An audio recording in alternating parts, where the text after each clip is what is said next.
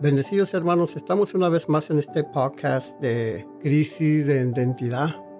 Vamos a estar haciendo un resumen de todas las enseñanzas que hemos estado hablando.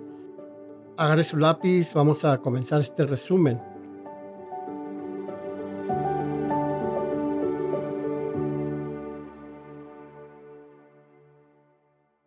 Yo creo que abra su Biblia para el libro de Santiago capítulo 1 versículo 21-25. Y no, hace 40 años a mí me, me, sucedió algo que muchas veces uno no puede, eh, ¿cómo le puedo explicar?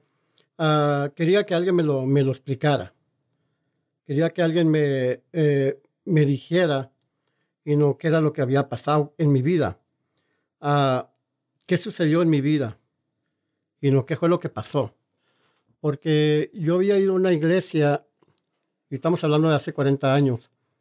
Y yo me entregué a Cristo ese día y no sabía qué me había sucedido porque llegué a la casa de mi abuela y yo me miré al espejo y estaba, y no, me preguntaba, pues, ¿qué me sucedió? ¿Qué me pasó?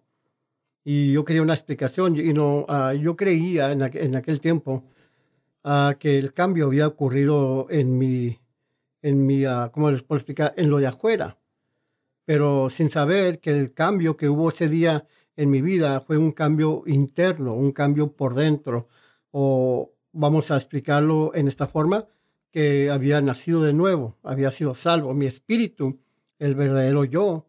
Y no porque la palabra dice Pablo en el libro de licencias que, que todo vuestro ser, espíritu, alma y cuerpo sea guardado irreprensible para la venida de nuestro Señor Jesucristo. Y eso fue lo que me había sucedido. Mi espíritu había nacido de nuevo, pero yo no lo entendía y no, pues recién convertido, y no sé, día hace 40 años. Y, y, a través de los años, pues comencé a estudiar la palabra, y no, yo necesitaba que saber qué era lo que me había sucedido, qué es lo que me había pasado, y no quería una respuesta. Y en el libro de Santiago, capítulo 1, versículo 21 al 25, dice, está, estoy leyendo de la Reina Valera 1960, dice, por lo cual, desechando toda inmundicia y abundancia de malicia, Dice, recibir con mansedumbre la palabra implantada, la cual puede salvar vuestras almas. Aquí Santiago le está hablando a, gente ya cristiana, a la iglesia. Y fíjese cómo dice que, reciban con mansedumbre la palabra, la palabra implantada, la cual puede salvar sus almas. Esta gente la salva, pero no está refiriéndose a, a salvar o nacer de nuevo, como está hablando yo ahorita, sino que aquí está hablando en una forma de renovar nuestro entendimiento. ¿Ok? Pero mire lo que dice el 22, pero ser hacedores de la palabra. Hacedor es uno que va y las la practicas. Y se no tan solamente oidor, uno que nomás escucha, porque si nomás eres un oidor, como dice el versículo 22, dices engañándote a ti mismo. Dice la palabra ahí, engañándonos a vosotros mismos. Es todo lo que pasa. ¿Ok? Versículo 23 dice, porque si alguno es oidor de la palabra, pero no hacedor de ella, este es semejante al hombre que considera en un espejo su rostro natural. Eso fue lo que me pasó. Yo fui al espejo ese día que llegué a la casa, hace 40 años. Estaba viendo con mi abuela y de derechito al baño, no estaban ellos en la casa. Eh, ellos habían salido para, creo que Ciudad Juárez. Y yo entré derechito al baño y derechito al espejo y me comencé a ver, porque yo creía que lo que me había sucedido ese día en la mañana, hace 40 años, era un cambio exterior sin saber que el cambio realmente ocurrió interiormente.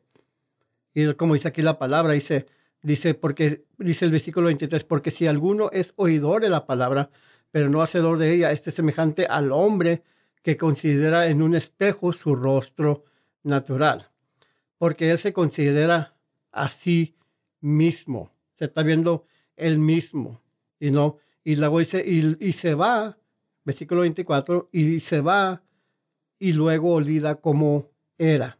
Se le olvidó y no se le olvidó. El espejo aquí que está hablando es el espejo de la palabra de Dios, pero está haciendo una comparación del espejo y no de una cosa natural. Como decía el versículo 23, dice, ah, e, este es, este es semejante al hombre que considera en, su, en un espejo su rostro natural, y no porque él se considera a sí mismo se considera, se está viendo el mismo, y, y luego ya cuando te vas, se luego olvida cómo era. Y nomás, vamos a leer el versículo 25, dice, porque eh, dice más el que mira atentamente. Póngala mucha atención al versículo 25. Dice más el que mira atentamente en la perfecta ley, la de la libertad. Está hablando de la palabra. Dice, y persevera en ella, no siendo oidor olvidadizo, sino hacedor de la obra o de la palabra. Este hombre o esta persona, dice, será bienaventurado en lo que haces. Eres bienaventurado. Y no estamos hablando del espejo de, el espejo de Dios. Y no sé fue lo que me pasó hace, hace 40 años, sino yo, yo siendo un joven de 19 años y no llegué, como le dije yo, y no, yo, yo, sabía, yo sabía que algo me había sucedido y no, no, no, no, no, no tenía explicación. Yo, bueno, quería una explicación, ¿qué me está pasando? y no qué me sucedió ese domingo en la mañana y no cuando vi ese predicador que estaba predicando la palabra. Y no y nací de nuevo pasé para el altar me entregué a Cristo y no me acuerdo yo que algunas ancianitas ahí se hincaron en un lado mío cuando el, el predicador hizo el llamado para el altar para quien quería recibir a Cristo y algunas ancianitas ahí se, se, hincaron en un lado mío y me impusieron las manos, igual como el evangelista que estaba ahí, estaba ahí y comenzó a, a orar por mí. Comenzó a, a, pedirle a Dios por mí, por mi vida. Y que, que lo, y no, cuando yo me paré ahí, ya que me puse de pie, yo creía que habían pasado unos cuantos minutos, pero ya había pasado un tiempo largo. Creo que estuve ahí como más de media hora. Y yo sabía, una cosa que quiero compartir con ustedes, es que yo sabía desde ese momento, cuando yo me puse de pie, que, las ancianitas ahí estaban todavía, me comenzaron a abrazar, ya toda la iglesia se había ido y no estaba casa llena, creo que había como algunos 500 personas en esa reunión, en esa iglesia. Ya todos se habían ido y todas las ancianitas que estaban ahí orando por mí al principio me abrazaban y me, me estaban felicitando por haber tomado ese paso de fe, de haber aceptado a Jesucristo como mi Señor y mi Salvador y todo. Y una de las cosas que quiero compartir con ustedes que me pasó ese día también en la mañana era que el momento que yo me puse de pie, algo dentro de mí me estaba diciendo o me, me había dicho que yo había, yo, yo era llamado para predicar la palabra. Nadie me lo dijo.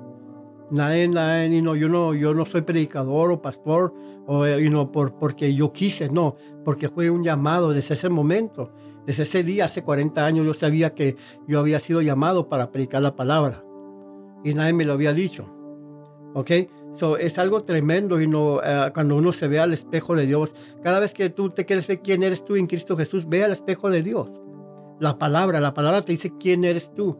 Y es una de las cosas que estamos viendo hoy en este tiempo en el pueblo de Dios, que la mayoría del cuerpo de Cristo o la iglesia no, no conoce o no saben quién son ellos en Cristo Jesús. Y, no, ah, y tenemos que saber por qué porque hay alguien allá afuera que te quiere destruir. Hay alguien allá afuera que, como dice la palabra, dice, el ladrón no viene sino para hurtar, matar y destruirte. Pero Jesús dice, pero yo he venido, dice, para que tengas vida y para que la tengas eh, en la abundancia.